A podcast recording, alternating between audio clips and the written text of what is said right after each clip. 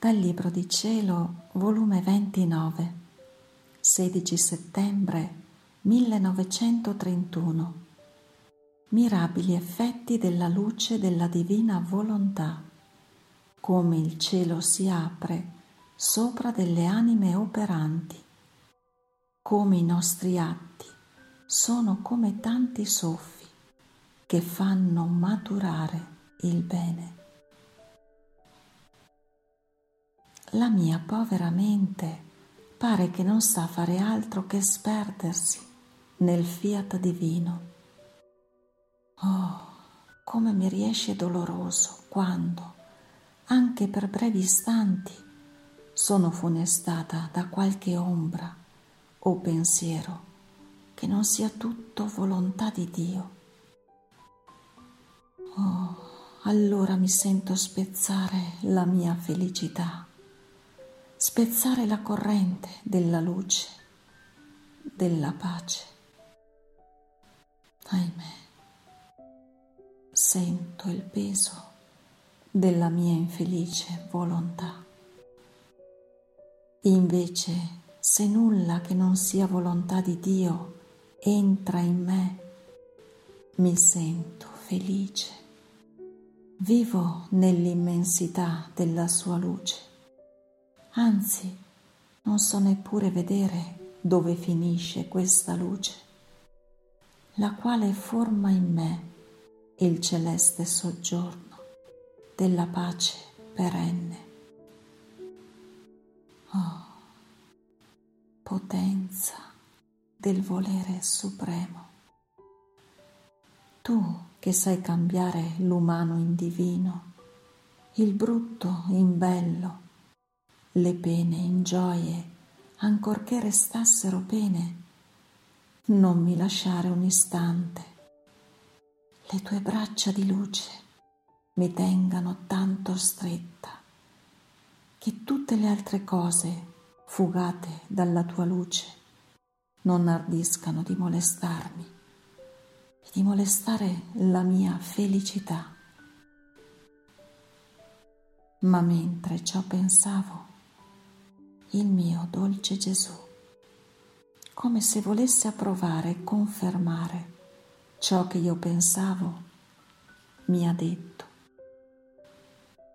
Figlia mia, com'è bella la mia divina volontà, non è vero? Ah, è essa sola la portatrice della vera felicità e della più grande fortuna alla povera creatura, la quale col fare la sua volontà non fa altro che spezzarsi la sua felicità, spezzarsi la corrente della luce e cambiare la sua fortuna nella più grande sventura. E come la creatura si dispone a fare la mia volontà, così la va riabilitando nei beni perduti. Perché la sostanza della mia divina volontà è luce e tutto ciò che opera si possono chiamare effetti di questa luce. Sicché in chi si fa dominare da essa, uno sarà l'atto, ma come sostanza di luce che possiede, sentirà i suoi tanti effetti, che produrrà come effetto della sua luce le opere, i passi, la parola, i pensieri, i palpiti della mia volontà nella creatura quindi può dire sono un atto solo della volontà suprema. Tutto il resto non sono altro che gli effetti della sua luce. Gli effetti di questa luce sono mirabili, prendono tutte le similitudini, tutte le forme di opere, di passi, di parole, di pene, di preghiere, di lacrime, ma tutte animate dalla luce che formano tale varietà di bellezza che il tuo Gesù ne resta rapito. Similitudine ne è il sole che anima tutto con la sua luce, ma non distrugge né cambia le cose, ma vi mette del suo e comunica la varietà dei colori, la diversità delle dolcezze facendoli loro acquistare una virtù e bellezza che non possedevano. Tale è la mia divina volontà, senza nulla distruggere di ciò che fa la creatura, l'anima con la sua luce, la bellisce e vi comunica la sua potenza divina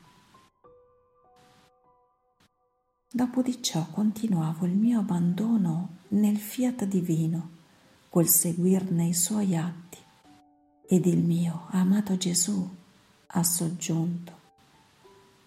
Figlia mia, ogni bene esce da Dio maturato e questa maturazione si forma tra Dio e l'anima.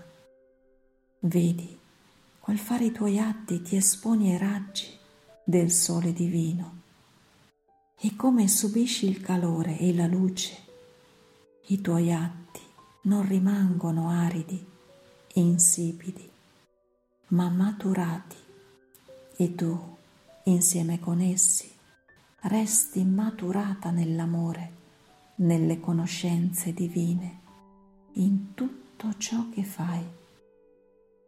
Ed io, vedendoti maturata in quegli atti, preparo in me altro amore da darti e altre verità da dirti. E siccome tutto ciò che esce da me, nulla è sterile, ma tutto è fecondo e ben maturato nella viva fiamma del mio amore, tu ricevi la virtù di formare in te nuove maturazioni Perciò molte volte sto aspettando il compimento dei tuoi atti per darti la sorpresa di farti conoscere altre verità. Queste, come tanti soffi di luce e di calore, compiono di maturare nell'anima tua i beni e le verità che il tuo Gesù ti ha comunicato. Vedi dunque la necessità dei tuoi atti per disporti a ricevere altre conoscenze sul mio fiat divino e per farmi trovare in te la continuazione degli atti tuoi per renderli maturi. Altrimenti, che cosa potrei fare? Resterei come sole che mentre percorre la terra non trovi né un fiore da colorire, né un frutto da maturare, sicché tutti i mirabili effetti che contiene il sole resterebbero nella sua luce. La terra nulla riceverebbe. Perciò il cielo si apre sopra delle anime operanti, la forza miracolosa della luce, del mio volere divino, non sopra delle anime oziose, ma sopra di quelle che lavorano, che si sacrificano, che amano, che tengono da fare sempre qualche cosa per me. Anzi, tu devi sapere che le beatitudini del cielo si riversano sopra della terra e vanno a deporsi nell'anima che vive ed opera nella mia volontà, perché non voglio lasciarla priva delle gioie e felicità celesti, mentre forma una sola volontà col cielo. Però i beati, mentre nuotano nelle gioie divine, nulla acquistano di merito. Invece, per l'anima aviatrice, non solo la felicitano, ma aggiungono il merito, perché per chi fa la mia volontà in terra, tutto è merito. La parola, la preghiera, il respiro e le stesse gioie si convertono in merito e in nuovi acquisti. Fiat.